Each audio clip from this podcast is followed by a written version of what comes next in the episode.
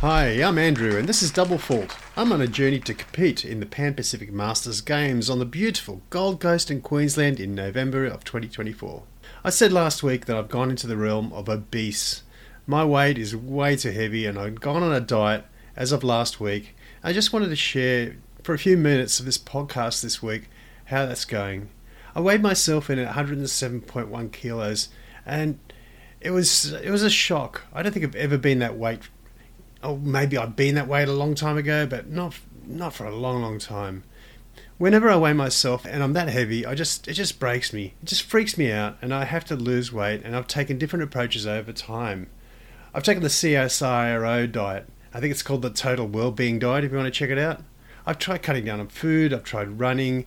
Really, the one that always works for me most is cutting down the carbs. You know, doing the no white diet, where you cut out flour, you cut out potatoes, you cut out rice. You know, all the stuff that I like, which is like bread and you know chips and and and stuff like that. I haven't cut it completely out, but what I'm doing this time around is I'm keeping a track on my phone of the calories I consume every time I eat something. It goes in the tracker, and at the end of the day, I compare what I've eaten against what I've burnt on my Garmin watch in the way of calories. And the idea is to run up a deficit of about a thousand or maybe a bit more calories each day. In theory, by the end of the week, I should lose a kilo because a kilo is worth apparently about 7,700 calories. And we'll see how that goes.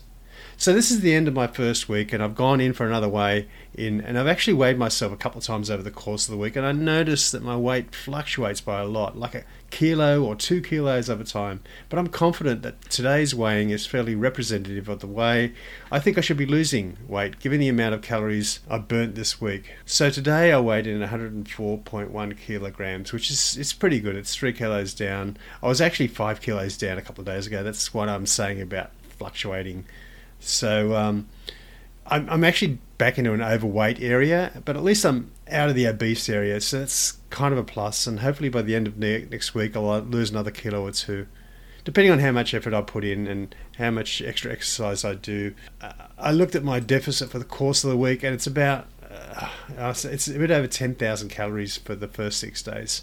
So there's probably a little bit more as of yesterday, but I haven't actually logged that in my spreadsheet yet. Yes, I kept the spreadsheet for this. So I probably burned a lot more calories. Anyway, back to tennis. You know, everyone's got a favourite way of learning skills, whether it's by using a coach or by YouTube or going out practicing stuff or reading things. I've, I've actually done all those.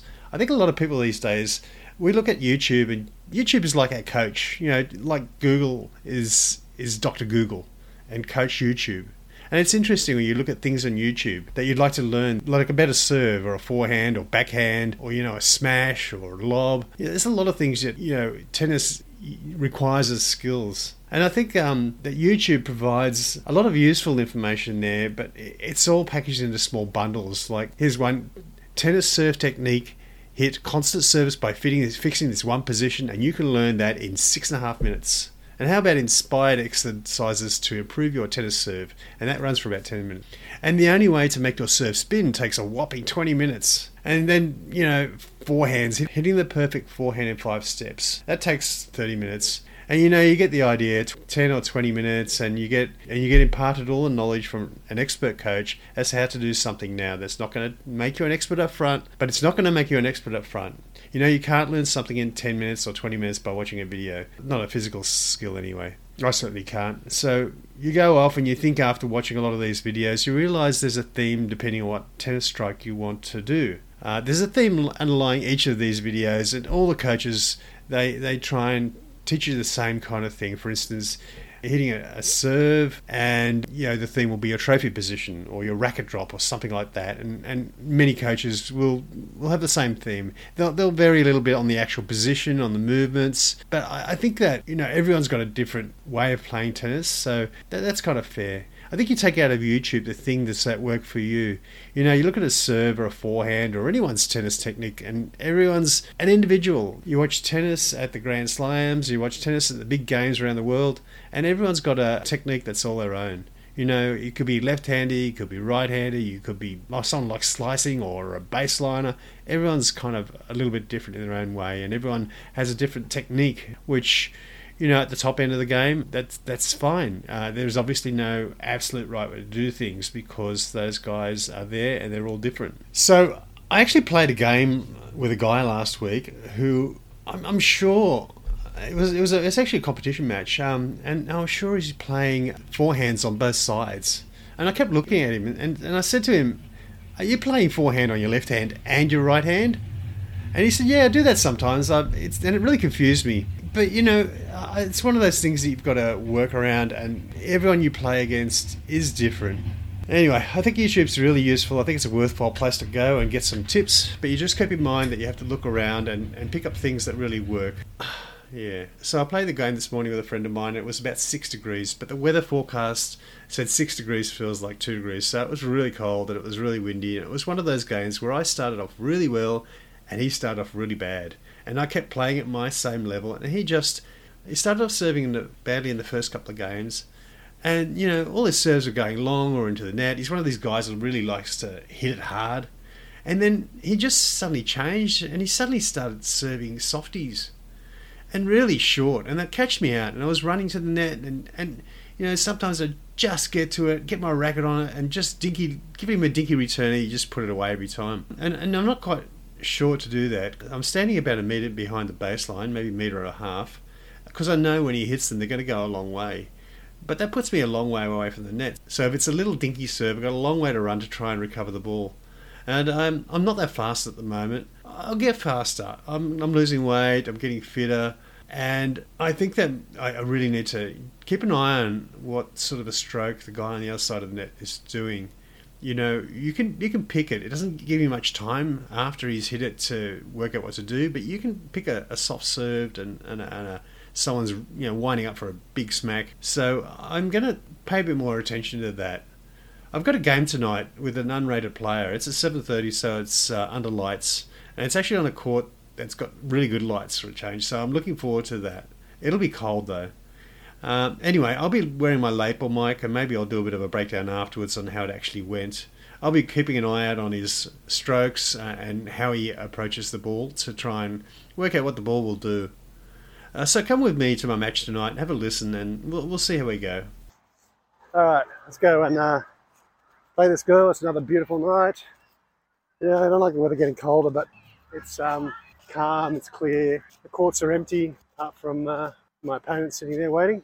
This will be my second match to, this week. The first match, unfortunately, I uh, went down 6 3 6 2 against the guy, the crazy spinny serve. It went so fast, it looked like a banana when it came through the air at me.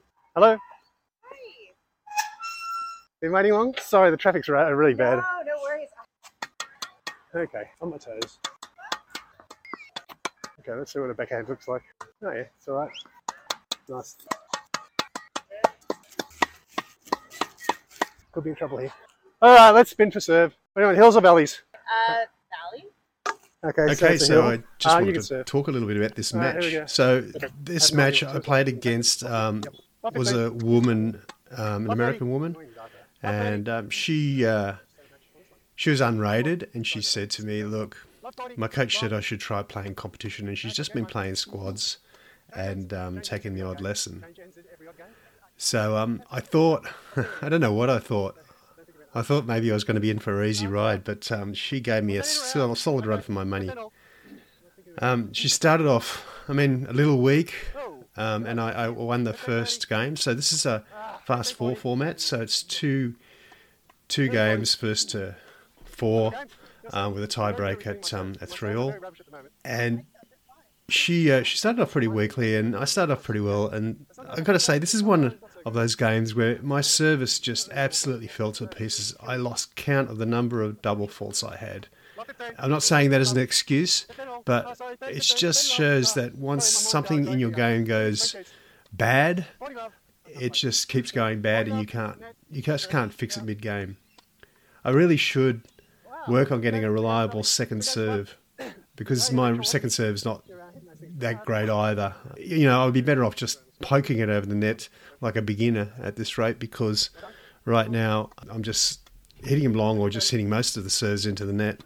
So the first set I was up one love, and then she came back, and and uh, you know I won uh, four three. So we went to a tie break. The tie break, you know, it it was pretty close anyway, but I was uh, first to seven there, which is how we do our tie breaks, which is uh, first to seven by two points, uh, and then a uh, sudden death at nine points points each.